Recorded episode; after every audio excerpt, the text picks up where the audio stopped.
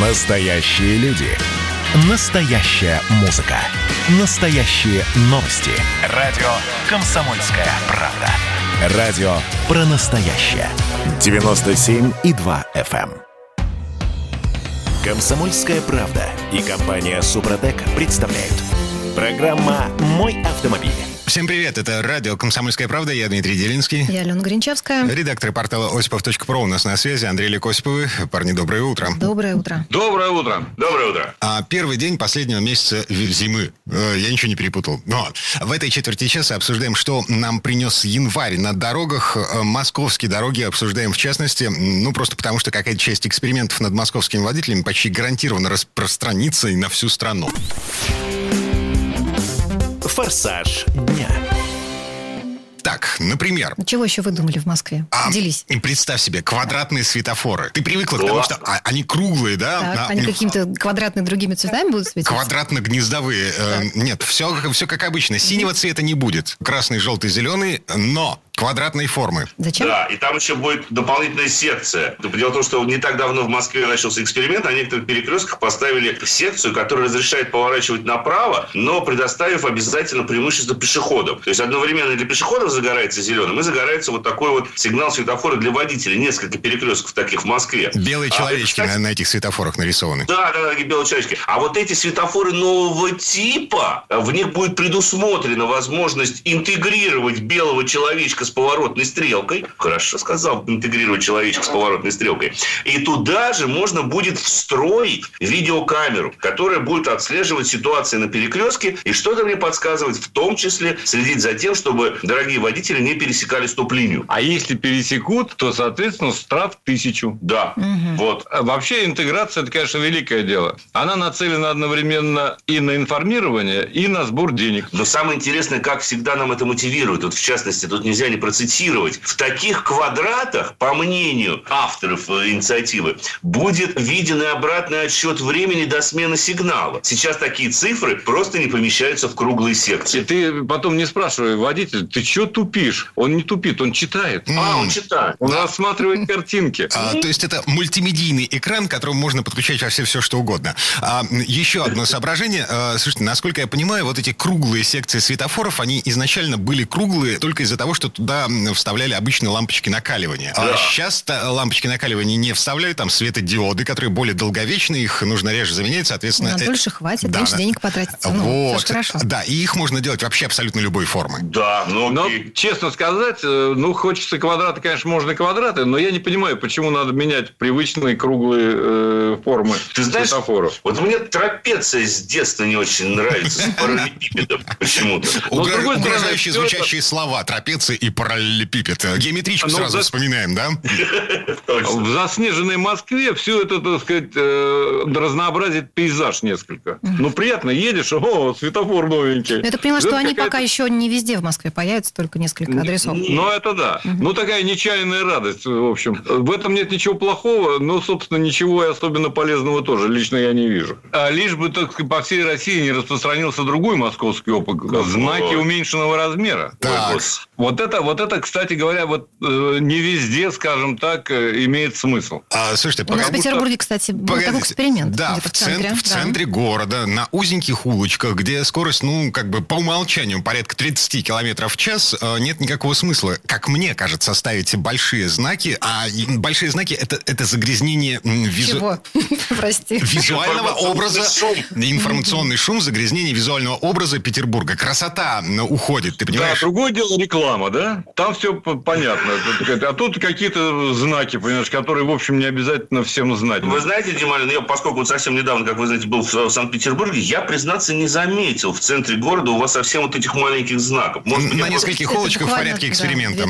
Да, а что в Москве, собственно, это уже не эксперимент, это уже внедрение. Да, беда. Вот в частности, Неглинка, э, у- улица, собственно говоря, Неглинная, она вот, я по ней просто проезжал не так давно, она действительно в этих маленьких знаках. Но проблема заключается в другом. другом. Их очень много. Они стоят на каждом перекрестке, в каждом переулке. То есть расстояние между маленькими знаками равно, как правило, там 30-40 метров. И все, есть новый знак. И причем это такое нагромождение знаков. Вот если раньше был один большой, обозначающий пешеходный переход, его было видно. Теперь маленькие знаки, они стоят слева и справа и смотрят как в попутном, так и в поперечном направлении. И стоят около каждого этого пешеходного перехода. А над ним еще знак «Это главная дорога». Да, допустим. Э, в общем, Честно сказать, бред. От знаков, не отделались. Знаки стали меньше, зато их стало больше. О, Слушайте, вот такая история. С чего э, вдруг такой информационный шум, это надо к специалистам, конечно. Да, еще один эксперимент. Слушайте, новая разметка для платной парковки. Я в эти новогодние каникулы, будучи в Москве, парковался э, с таким откровенным ужасом, так чтобы машина не залезала за линии разметки парковочного места, потому что штрафы, штрафы, штрафы, штрафы, штрафы.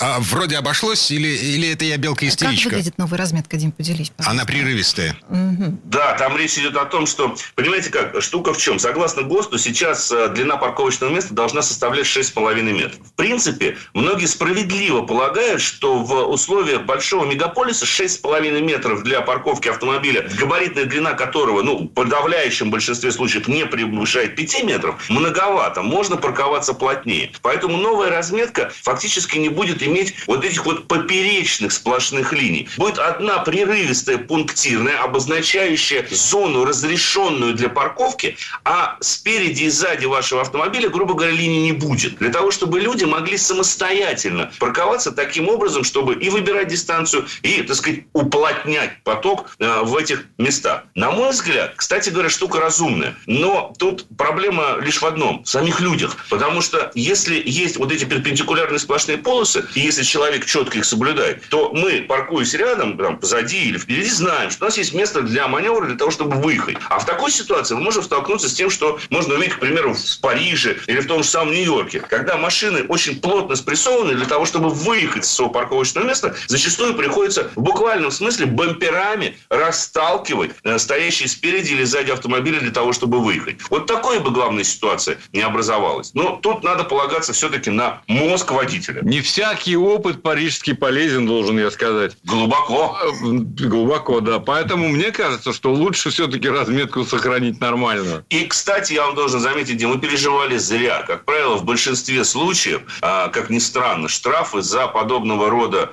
парковку, когда вы заехали, допустим, за пределы своего парковочного места, не приходят. Mm. Вот если вы поставите машину посередине, так что у вас эта линия будет проходить между колесами, вот тогда штраф может прийти. Но если вы, грубо говоря, там не в пределах колесной базы эта полоса сплошная находится, то штраф вам не выпишут. Да, вообще-то были вот. каникулы, Дим, поэтому штраф тебе все равно не грозит, судя по всему. Короче, все.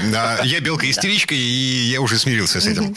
Так, на будущее. С марта на дорогах появятся новые предупреждающие знаки про фотокамеры. Причем, насколько я понимаю, если я ничего не перепутал, ставить их будут не перед каждым знаком с ограничением скорости, а будет общая табличка на въезде на контролируемый участок, чтобы народ не жаловался на мобильные посты, которые к знакам не привязаны. Это вообще известный факт.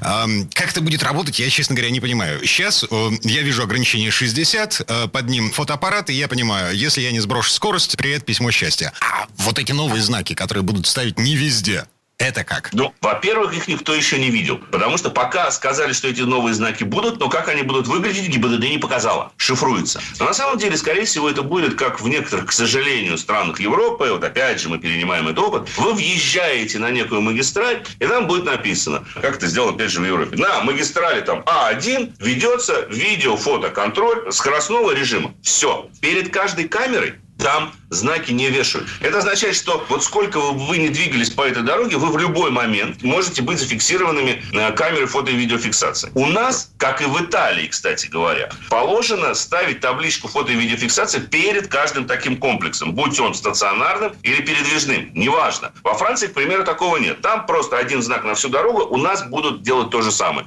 То есть вам просто скажут, что трасса М11 Москва-Санкт-Петербург находится под взором фото- и видеокамер. Точка. При этом там один чиновник ГИБДД проговорился, очень э, характерное замечание сделал, что, слушайте, ну а зачем? Действительно, у нас сейчас практически везде камеры в Москве. Чего мы будем на каждом э, столбе вешать этот знак, что контроль скорости? Информационный контроль мусор скорости, все тот же, да. Контроль Да. скорости везде.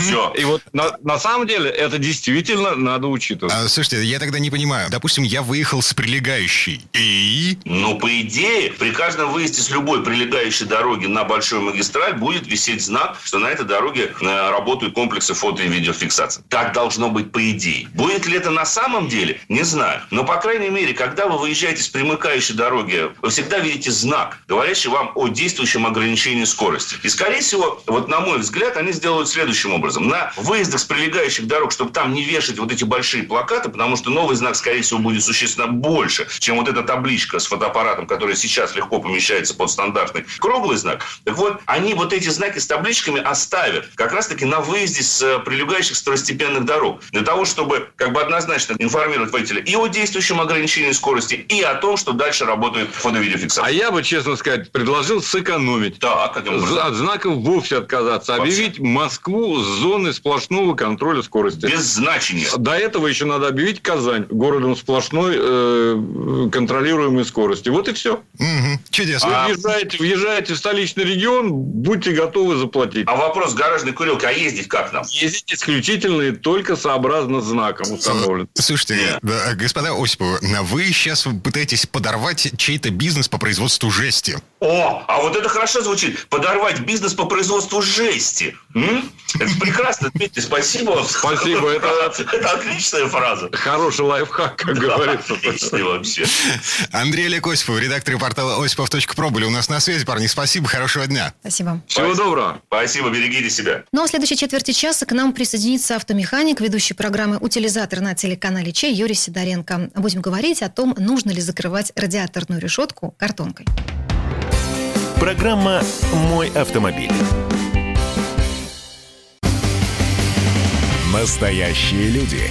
Настоящая музыка. Настоящие новости. Радио «Комсомольская правда». Радио про настоящее.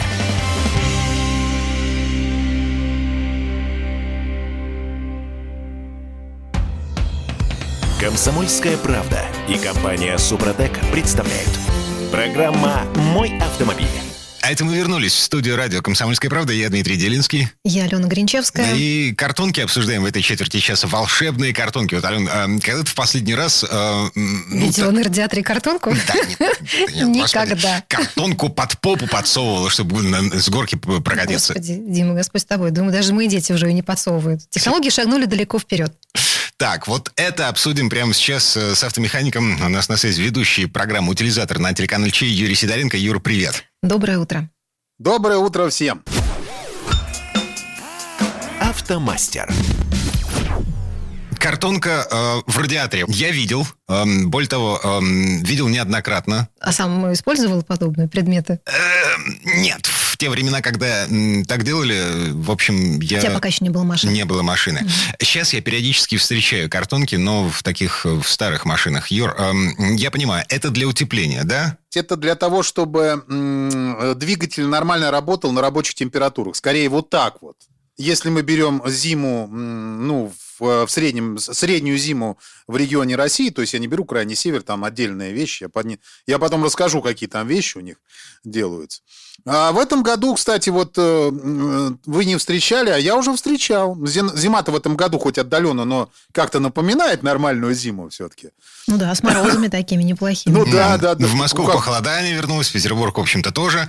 Так, ладно. а, Вот, то есть и, ждем такого низ хорошего понижения. А была же вообще температура там минус 30, тридцатка даже была ночью у нас. Так, Вот. все-таки картон вставляют в радиаторную решетку для того, чтобы утеплить эм, двигательный отсек подкапотное пространство, защитить его от холода ночью, пока машина стоит, или ты говоришь, что это для нормальной рабочей температуры эм, двигателя во время езды? Э, да, да, да, да, потому что утеплять это бесполезно, ну как бы за ночь машина все равно остынет. Э, Вот. А для поддержания нормальной э, рабочей температуры, то есть, ну вот э, представьте, что на улице холодно, да? На улице холодно, э, вы, пое- вы едете на машине, постоянно обдувает хо- холодный ветер. Постоянно холодный ветер дует на радиатор. Естественно, охлаждается. Ну, и, э, соответственно, э, рабочую температуру может не, не достигнуть. Но это было раньше. То есть сейчас теоретически в современных автомобилях ну, не очень нужно это делать. Я лучше объясню вообще, почему раньше это была действенная мера, а почему сейчас это совершенно э, недейственная, то есть, э, ну, такая своеобразная дань прошлому. Юр, ну сразу уточню, недейственная даже там, где очень холодно. Вот мы сейчас не говорим про Москву, Петербург, а регионы, где говорю, совсем минус большой, да опять же таки говорю, север это вообще отдельное дело, угу. там минус 50, и это в принципе не холодно.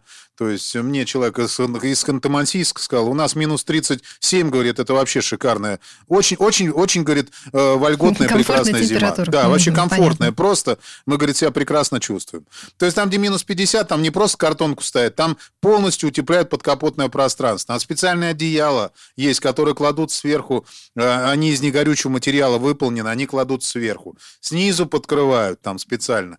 То есть для того, чтобы машина могла ехать. Именно не для того, чтобы она завелась. Ее, в принципе, даже когда очень холодно, их там даже не глушат. Там как бы либо есть специальные подогреватели, к которым люди подключаются. А так, чтобы когда человек едет, чтобы у него нормально машина работала. Угу. Mm. Вот. То есть, да, летом, значит, когда на, нам в лицо дует жаркий ветер на юге, да, на, это опасно для двигателя. Значит, зимой, когда нам холодный ветер дует в радиаторную решетку, это тоже опасно для двигателя. Нехорошо, неправильно. Нет, это не опасно для двигателя. Ну, по большому счету. Просто сейчас у современных автомобилей у них просто немного э, э, друг, другие алгоритмы работы. Ну, вот я вот говорю, надо начать с матчасти всегда. Вот простым человеческим языком сейчас коротенько расскажу. Вот, э, лет 30 назад, вот в машинах, вот как раз, когда у тебя не было еще машины, у меня уже была она. Вот, была копейка. Там э, система охлаждения была не как в современных автомобилях. Там не было электроники, не было электронных блоков управления. Э, машины были с простыми э, радиаторами охлаждения. И все дело происходило э, ну, не радиаторами, а вентиляторами охлаждения. Все это происходило обычным механическим путем. То есть коленчатый вал был соединен со шкивом, на котором стоял вентилятор. Пропеллер, ну, лопасти. И это все крутилось постоянно. То есть отключить его было нельзя. И, соответственно, когда на улице холодно, у нас что происходит? Ну, представьте, вот вы идете по улице, да, и вам в лицо дует ветер. Холодный, конкретно. А отвернуться никуда нельзя. Вот вы идете, и, и, и что делать-то? Вот все время дует, холодно становится. Если перед собой поставить картоночку, то ветер как бы начнет огибать ваше лицо, и вам станет более-менее тепло. Правильно? Угу. Вот. Вот то же самое делали раньше, когда вентилятор крутился, крутился постоянно. То есть ветер нельзя было выключить. Туда ставили э, картоночку, чтобы он гнал, не гнал холодный воздух с улицы. И картоночку обязательно надо было ставить где-то 5 сантиметров от радиатора, чтобы она не соприкасалась с ним. Иначе тоже бы не работало все правильно. Чтобы там он гнал воздух такой более-менее теплый, он начинал его гонять, и было все более-менее нормально. Вот. А сейчас на современных машинах системы охлаждения совершенно другие. Э, и э, вентилятор электрический, он включается тогда, когда надо, выключается тогда, когда надо, и так далее. И все нормально. То есть никакие картонки не нужны, потому что э, электронный блок управления, смотря на датчики температуры охлаждающей жидкости, просто не включит вентилятор, и все. Ну, вы завели машину, он его не включит. Там даже есть уже электронные термостаты с регулятором. Там уже много всего есть, поэтому... Ну, просто сейчас это в современное время, в нашей, вот где э, нормальная зима, где не, где не север, где минус 50, э, нету минус 50, там, ну, минус 30 ночью, там, минус 35, это максимальная какая может быть температура, то, в принципе, этот тюнинг уже не нужен. То есть она без этого машина нормально работает, она выходит на рабочий режим. И все будет нормально. Но все-таки есть ли какие-то ситуации, когда а, можно закрыть радиатор картонкой, Юрий? Ну, конечно, есть. Это же самое мое любимое. Конечно, есть ситуация. Ален, если вот м- вы, например, поедете куда-нибудь, ну, во Владивосток, например, на своей машине из Питера, mm-hmm. и будете долго ехать по трассе, а на улице будет минус 35 градусов, то, конечно, э, неплохо было бы поставить картонку, но чтобы э, с улицы не было вот если постоянно едешь по трассе и постоянно дует ветер, то неплохо было поставить картонку, чтобы машина работала в рабочем режиме. Иначе просто она до него может не выйти. Даже не включая электровентилятор. Даже закрывая термостат, все равно будет обдувать холодным воздухом на скорости. Вот тогда, в принципе, можно поставить. Да, можно. Но если по городу ездишь, честно, это вообще не надо. Не буду. Так, договорились. Алену уговорили. Я еще подумаю над этим, потому что э, картонка, ну, как бы, это штука такая из детства, ты понимаешь? Вот. Угу. Так, а хорошо, как правильно ставить, если нужно? Ну, правильно ставить, конечно, э, нужно, во-первых, не целиком закрывать поддув воздуха к радиатору, а оставлять хотя бы маленький кусочек. Ну, четвертую часть обычно оставляют. Вот, она как бы чуть смещена получается. И устанавливать картонку надо обязательно так, чтобы 5 э, сантиметров было минимум до радиатора, системы охлаждения. Потому что иначе, если он соприкоснется, то уже внутри работать неправильно все будет. Mm-hmm. То есть радиатор должен хотя бы чуть обдуваться. То есть там, там должен быть подушка воздушная, чтобы работающий внутри вентилятор создавал определенное движение воздуха. То есть там потоки распределяются по-своему. В автомагазинах есть специальные заглушки для радиатора, адаптированные под разные марки автомобилей. Они даже визуально, в принципе, выглядят неплохо. Вот, так. а задачку купить, и все будет красиво. И, но самое главное, я могу сказать, в городе она не нужна. Если у вас машина с электрическим вентилятором, она современная. Если у вас машина с приводом, ну, вот как вот у меня там на, на, на пятерке, там все, до сих пор стоит вот такой пропеллер. И я, причем, ты знаешь, самое интересное, я его, у меня был зимний, зимняя крыльчатка вентилятора и э, летняя крыльчатка. А чем на зимней было размером. Не-не-не, количество лопастей. На зимней у меня было 4 лопасти, а на летней 6. Вот. Потому что когда 6, она лучше охлаждала. Вот такая, такой был тюнинг у меня. То есть я их просто менял, но мне это несложно было сделать. В принципе, там есть некоторые проблемы, чтобы поменять. Вот так вот раньше делали. А на Волге, когда у меня была Волга, у меня э, тогда вот как раз только начали выпускать вот эти, я их называл намордник. Это такая, как из кожезаменителя, вот прямо на решетку радиатора, четко такая красивая штучка была сделана с двумя окошками, которые специально открывались и застегивались. Это mm. так круто смотрелось вообще просто. Но это было очень давно. Вот. Но смотрелось круто. Э, а, так что... Слушай, вопрос такой еще. Эм, а этот, эта картонка, она не загорится, если ее вставить в решетку радиатора? А, нет, сто процентов она не сгорится, если ее не поджигать. Вот, потому что там э, радиатор охлаждения, он не нагревается настолько, чтобы поджечь картон, который еще вдобавок чуть-чуть промокнет, ну, это нормальная история. Э, вот, на него снежок нападает. Не загорится. Тем, но я же говорю, соприкасать нельзя его ни в коем случае э, с радиатором. Не потому, что может случиться пожар, а потому, что неправильно будут воздушные потоки бегать. Так, хорошо. Принято. Об альтернативных способах утепления машин мы поговорим когда-нибудь в следующий раз. Э, ну, когда оч- очередные морозы. Одеяло? Э, да, одеяло. Вот. А, там, слушай, я тут ковырялся в интернете, готовясь э, к сегодняшнему эфиру. Угу. Там просто целый новый мир для себя открыл. Но да, со всякими... там есть много чего интересного. Очень. Ужасными словами, типа изотон, стизол, изофлекс, изолон, пенофол. Вот это все. Будет что обсудить. Естественно. Но это уже в следующий раз. А пока, ну, в общем, закругляемся на этом. Юрий Сидоренко был у нас на связи, автомеханик, ведущий программы «Утилизатор». Юр, спасибо, хорошего дня. Спасибо. Всем удачной дороги. Ну, а мы вернемся в эту студию буквально через пару минут. В следующей части программы у нас Федор Буцко. Немного философская тема у нас дальше. Ретро или прогресс. Что вам больше нравится? Старая добрая ламповая классика, либо гаджеты на колесах? Программа «Мой автомобиль». Настоящие люди. Настоящая музыка. Настоящие новости. Радио «Комсомольская правда». Радио про настоящее. Комсомольская правда и компания Супротек представляют. Программа «Мой автомобиль». А это мы вернулись в студию радио «Комсомольская правда». Я Дмитрий Делинский. Я Алена Гринчевская. А, Федор Буцко у нас на связи. Федь, доброе утро. Доброе утро. Доброе, доброе утро. А, в этой четверти часа будем задаваться таким немножко философским вопросом. А, собственно, на чем мы ездим? Вот что нам интереснее и важнее? Какие-то новые э, финтифлюшки, свистелки и, простите, перделки, которые засовывают маркетологи в машины? Или... Это старая добрая классика. Дорожные истории.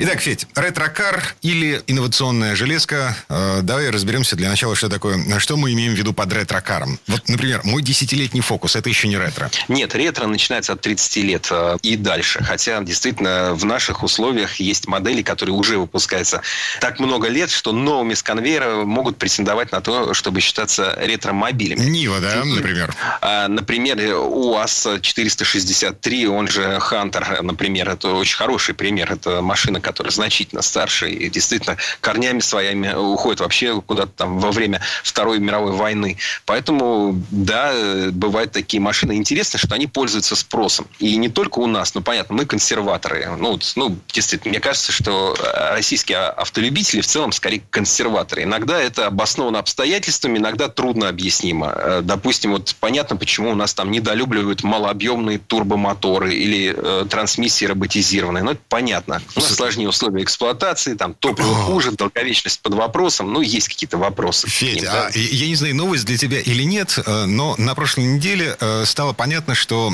сбываются страшные планы по модернизации Нивы, вот которая 4 на 4, Нива Legend. Короче говоря, это будет CMFB, э, та самая румынская платформа Дачи. Более того, одна из версий этой машины будет с аркановским движком 1.3 турбо, 150 лошадиных сил с вариатором вариатором, безальтернативным. То есть у этого движка не будет механической коробки передач. И это будет Нива. То есть по грязи уже не походить так к этому. Нет, ну по грязи-то походить, конечно, но с э, непредсказуемыми последствиями. Тут надо будет еще ждать и смотреть, что будет происходить. Дело в том, что действительно Рено выпустил какой-то очень необычный план развития, который касается и Лады, которая теперь для них в одном, так сказать, пакете вместе с румынской дачей будет э, существовать. Но поскольку Нивы будут две, э, будет будет вот э, Нива Легенд, которая вот та самая Нива, которую мы знаем, и будет, э, соответственно, Нива Travel, которая вот э, была недавно известна как Шевроле Нива. Надо еще будет ждать этих новостей и понимать, что куда ветер дует и так далее. Ну, во-первых, классическая эта Нива еще поживет, и будет у нее там настоящий полный привод, и демультипликаторы, и всякие другие прибамбасы, которые позволяют действительно считать этот автомобиль внедорожником. Да не считать, а использовать его как внедорожник, что важно важнее. А что будет с Нивой, посмотрим. Но понятно, что из АвтоВАЗа ушел э, прекрасный, замечательный дизайнер Стив Матин. Это целая эпоха для АвтоВАЗа. И вот э, сейчас идет такой пересмотр его э, наследия. И вероятно, что новая Нива тоже вот под руководством новых менеджеров из Рено получит такой ретро внешний вид. И это, в общем, интересно, потому что, ну, действительно, Нива модель культовая, ее до сих пор помнят и до какой-то степени используют э, даже в странах с очень развитым автопромом. И вот этот ретро-дизайн, э, он видно, что в Рено он сейчас, э, может быть, будет таким чуть ли не главенствующим, потому что они выбрали для себя э, вот э, своим образом своей этой ренолюции, они называют как революция, ренолюция, они выбрали тоже такой э, новый ретро-автомобиль, ну, то есть автомобиль, выполненный в ретро-стиле. И очевидно, что это будет и у Нивы, и очевидно, что это э, вообще широко коснется всей группы Рено, потому что человек, который теперь возглавляет э, концерн, он, соответственно, э, до этого там в Фиате, например, э, работал, и под его руководством была возрождена модель Fiat 500. Вот был когда-то послевоенный маленький забавный автомобиль. Сделали Горбатый Запорожец. Его, да, и так далее. То есть потом из этого развилась целая линейка, там Fiat 500L, 500X, кроссовер и так далее. То же самое, тот же прием он проделал в Volkswagen, когда э, выпустили нового Жука, ну, то есть этот Volkswagen Beetle уже ну, вот в новой инкарнации. То же самое было э, вот с этим Лука Демео, его зовут, этого менеджера, а, в Сиате и в Альфа Ромео. То есть это его конек такой. Вот. Э.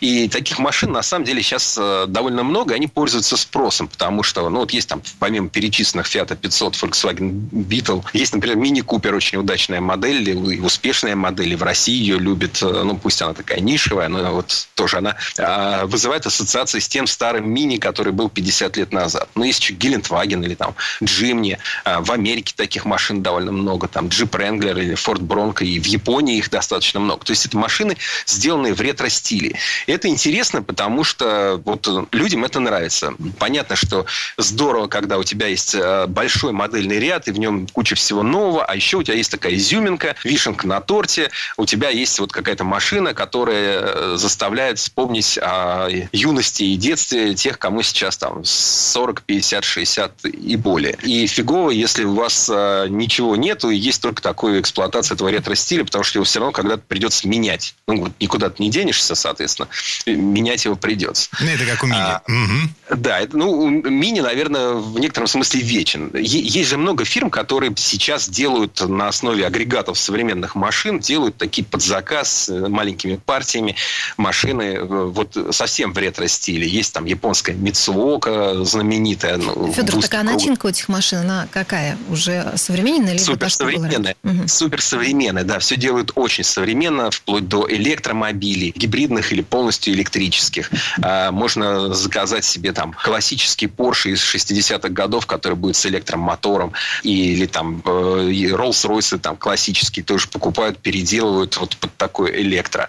А, есть такой путь. Есть и другой путь, когда берется там действительно старый автомобиль. То есть есть компании, например, очень интересная компания есть в Калифорнии, Icon. Они специализируются на Ford Bronco из там 70-х, 60-х, 80-х годов. Они берут старый именно автомобиль, полностью его реставрируют э, оснащают только самым необходимым из современного, а все, что можно оставить старое, э, остается старым. Но при этом это такой вот классный, уже надежный автомобиль. И вам не придется там шприцевать подвеску, э, значит, смотреть, сколько масла вытекло на парковке и так далее. Ну, то есть в мире есть достаточно большой запрос на, на ностальгию, на такую автомобильную ностальгию. Дальше кто во что гораст. У кого чуть-чуть денег, там, может быть, мы только тут сохраним на Ниве а, несколько деталей. Вот у нас будут передние поворотники отдельно расположены, например, и у нас там в задней стойке крыши будет, а, соответственно, воздуховоды сделаны. Вот и, и, вот и все, что вам осталось от, от вашей там Нивы. У кого-то есть больше денег и больше возможностей, соответственно, там а, поле для фантазии безгранично. Но интересно, что вот сейчас недавно был, скажем, в Германии опрос проведен, и вот почти 50% ответивших говорили о том, что им хочется ездить на старых машинах. Не на старых, вот с высоких, а, которые там коптят небо и пробежали уже 300 тысяч километров, а вот на вот если бы им сейчас выпустили, допустим, там Mercedes 124 или там 126, который там был в 80-х, 90-х, то они бы с большим удовольствием купили его. Ну, при условии, что это такой же безопасный, качественный, надежный автомобиль, как тогда, и отвечающий нынешним там, требованиям безопасности, экологии и так далее. Слушай, а почему, есть... почему так? Э, это, это что, это усталость от гаджетов, в которые превращаются современные машины? Я думаю, да. Я думаю, что это именно так, потому что, ну вот, э, действительно, автомобили становятся, берут на себя все больше функций, и, в общем, при этом зачастую теряют характер, теряют индивидуальность. А старые машины, они делались, э, ну, больше с душой, мне так кажется. Ну и управляемость. Э, то есть, когда тебе машина подсказывает, где ты не прав, в какой... Что-то раздражает? Э, меня бы это раздражало. Вот мой фокус, он... Молчит пока. И слава богу. Вот. А в современных машинах я, в общем-то, честно говоря, боюсь даже заглядывать в автосалоны и э, трогать руками то, что сейчас продается, потому что... Вдруг понравится, захочется купить. Все, все эти да, да. помогаторы, они не превращают меня в овощ. Да не превращают они в овощ. А на самом деле таких помогаторов, которые совсем тебя в овощ превратят, у нас еще просто нету. Да, есть машины, которые за вас там, например, когда ты пытаешься пересечь раз, разметку без поворотника, они тебе дают такую дрожь на руле, там, куда ты едешь. Ты, может, случайно туда едешь, ты забыл поворотник включить, или ты случайно съезжаешь с дороги. Ну, такие есть, конечно, которые там пищат, э, мигают лампочками, переживают, что кто-то вокруг тебя там вертится, крутится. И э, вот у меня есть товарищ, который э, с радостью значит, он получил на какое-то там продолжительное время для каких-то тестов своих а, Toyota Land Cruiser 70. А, то есть это машина, которая уже там а, выпущена, она там спроектирована была там порядка 40 лет назад, но при этом она, по сути, выпускается до сих пор. Это странный автомобиль, который, в принципе, ну, это настоящий внедорожник. Его активно используют там в каких-нибудь Австралиях, э, в азиатских странах, там, в арабских странах. Он до сих пор продается, его можно купить новым. И вот радость этого автомобиля, наверное, как раз в таком максимальном отказе от, э, от прогресса и вот уходе от этой вот новой цифровой реальности. И вот мой товарищ Петя Баканов просто в восторге от этого автомобиля, рассказывает о нем только вот в каких-то совершенно радужных тонах. А, поэтому есть люди, которым нравится отказ от технологий, а кому-то достаточно просто такого ретро-стиля. Может быть, это просто приятное воспоминание о том времени, когда ты подходил к автомобилю, и тебе нужно было встать на цыпочки для того, чтобы посмотреть э, в зеркало заднего вида. На волне ностальгии. Прощаемся с Федором Буцко. Федь, спасибо, хорошего дня. Спасибо. Всего вам доброго. А мы вернемся в эту студию буквально через пару минут. Ну а в следующей части программы у нас журналист и летописец мирового автопрома Александр Пикуленко. И уж коли мы упомянули с Федором Буско реинкарнацию Fiat 500, то будем слушать историю о создании этой машины. Программа «Мой автомобиль». Ну что, это хроники Цыпкина на радио «Комсомольская правда». Имеет ли право звезда напиться, принимать наркотики, вообще вести образ жизни, который не может послужить примером зарастающему поколению? Что делать в принципе с алкоголизмом?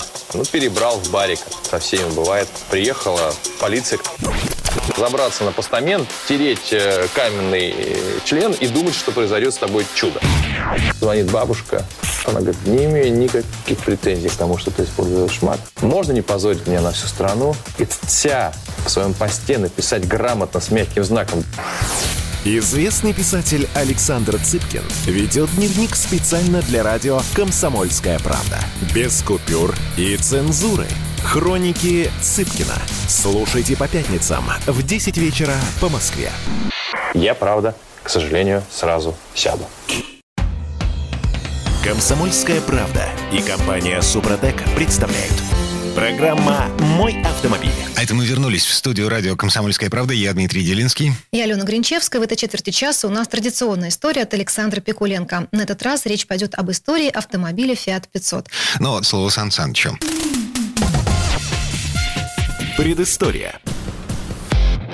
Четыре места внутри, три метра длины, два цилиндра сзади. Это основная концепция миниатюрного Fiat 500. Компактный, с независимой подвеской колес и расходом всего 4,5 литра на 100 километров. Все это давно уже ставшего классиком творения великого Данте Джакоза. В этом году малыш празднует свое 60-летие. Симпатичный, даже сегодня округлый кузов, резвый, двухцилиндровый четырехтактный мотор с воздушным охлаждением создают незабываемый образ этому миниатюрному итальянцу. Кстати, на конвейере он продержался очень долго, но угловатый Fiat 126 его сменили только в 1972 году. Да и после этого еще пять лет выпускали параллельно. А всего было сделано почти 4 миллиона Fiat 500. Он постепенно превратился в символ Италии, так же, как появившаяся в это же время песня Воларе. Он же стал основой народной автомобилизации Италии. Этот недорогой автомобильчик еще и продавался в кредит сроком на два года, что в те времена в Европе было непривычно. Почему этот Фиат остался в истории под именем 500 нового? А чтобы отличить его от первого Fiat 500, более известного под кличкой Тополина. Его тоже создал сеньор Джакоза еще в 30-х. Объединяет их мотор объемом всего 500 кубиков. То есть название говорит само за себя. Новый Fiat 500 образца 1957 года был очень современным по сравнению с Тополино, у которого четырехцилиндровый мотор стоял впереди, под кузовом была рама, а привод шел на задние колеса. У Fiat 500 нового кузов несущий, двухцилиндровый двигатель объединен с коробкой и главной передачей, да еще и расположен сзади. Существовало несколько модификаций Fiat 500. Самую первую выпускали с 1957 по 1960 год. У нее были распашные двери, открывающиеся против хода движения, потом их назовут суицидными, мощность мотора в 13 лошадиных сил и коробка передач без синхронизаторов. Весил «Фиатик» всего 470 килограммов. И на одном баке, в котором плескался 21 литр топлива, мог проехать пол Италии. Но уже через полгода производства мотору добавили две лошадиные силы.